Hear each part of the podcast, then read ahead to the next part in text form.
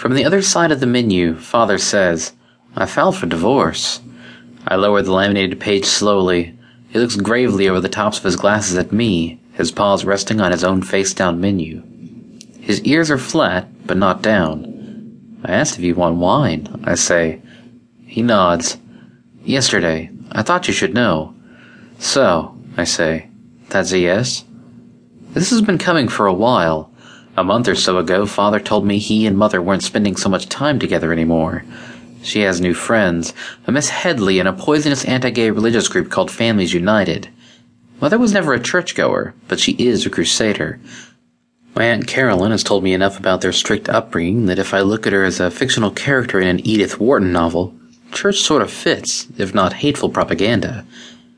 But I still want to know how they got to this point. Did he suggest it? Did she? I think it makes a difference.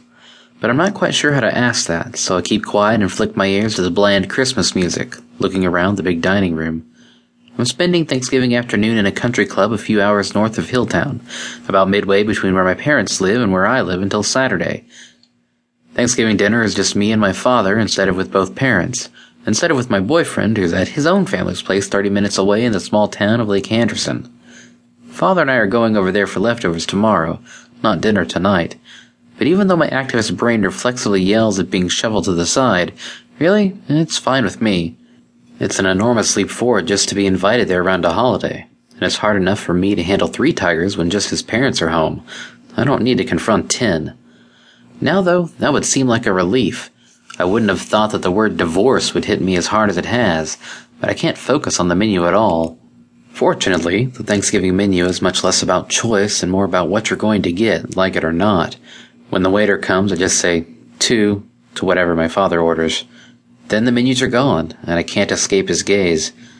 Nothing really changes for you, he says. Nothing?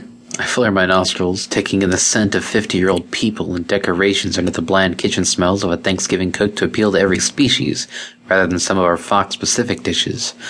There's no sweet scent in the air from Mother's raspberry sauce, just the barely sour cranberry. There'll be nothing crunchy in the stuffing, I'm sure. I've had bland stuffing before.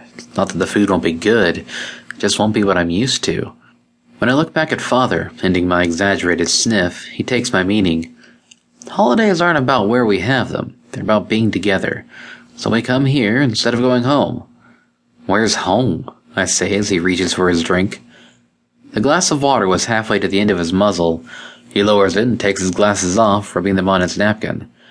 There's an apartment building close to work. I signed a lease yesterday. Anyway, you have your own home now. The warmth of that remark doesn't stop my tail from curling under the chair. You know, they always tell us gay boys not to come out to the families at dinner. Don't you have like a troubled marriage form that tells you not to announce a divorce at Thanksgiving? It seemed more logical than going through the holiday with it hanging over our heads. He replaces the glasses and drinks the water. This isn't easy for me.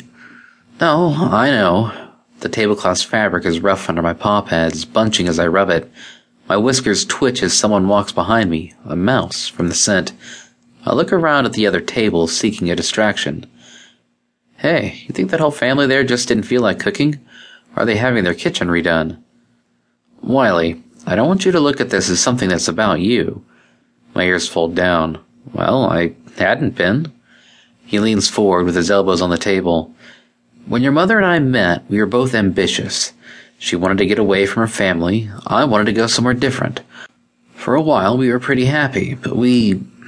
Sometimes when people think they want the same thing, it's only because you can't see how different the things you want really are.